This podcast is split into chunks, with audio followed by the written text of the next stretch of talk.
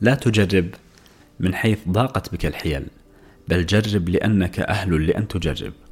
التجارب ليست للعبث ولا تزجية الوقت. فهذا يفتح عليك بابا لن تستطيع إغلاقه. المعتكف الرابع التجارب الروحية من سلسلة المعتكفات الروحية في بودكاست عقل وروح. التجارب الروحية قد تكون ضربا من العبث وبحثا عن المستحيل بل قد تكون الحياة المادية البحتة أصدق منها وأوضح ولا غرو. فالتجربة الروحية ليست مقصودة لذاتها فجلسة تمتد لساعات من راهب ينظر في سره ليست الغاية فقد لا يكون وراء ذلك سوى الخبال وإنما تنمو الروح وتنشط وتزدهر بمادة ملائمة لكل روح.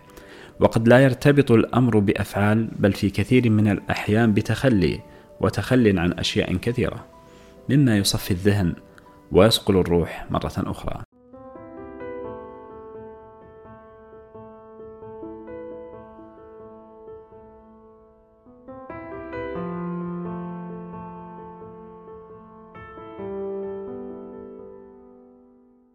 إذ كيف تبتهج روح صور الرغائب عالقة بها؟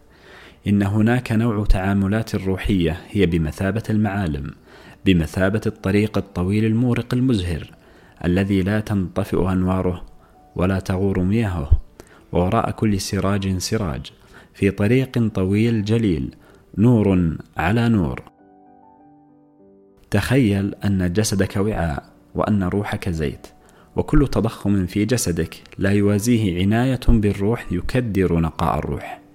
الروح تأخذ شكل الجسد وتتمثل به، وكل إسراف في حاجات الجسد أو طغيان فيها يثقل الروح بترسبات تشدها للأسفل، ومن طبيعة الروح التطلع إلى الأعلى، ومشامة نسائم الأنس على بساط حضرة القدس. الروح تشقى بالجسد ولا تستطيع الفكاك منه. إنها مغلولة به وتتابعه عنوة وهو يثقلها بصمت فلا لسان لها ولا بيان يعبر عن حالها إلا إشعاع يراه المبصرون العارفون على نواظر ووجان من أضناهم المسير على غير هدى.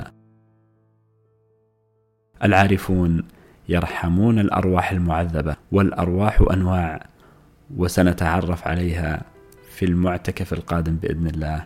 كنت معكم في بودكاست عقل وروح إلى اللقاء.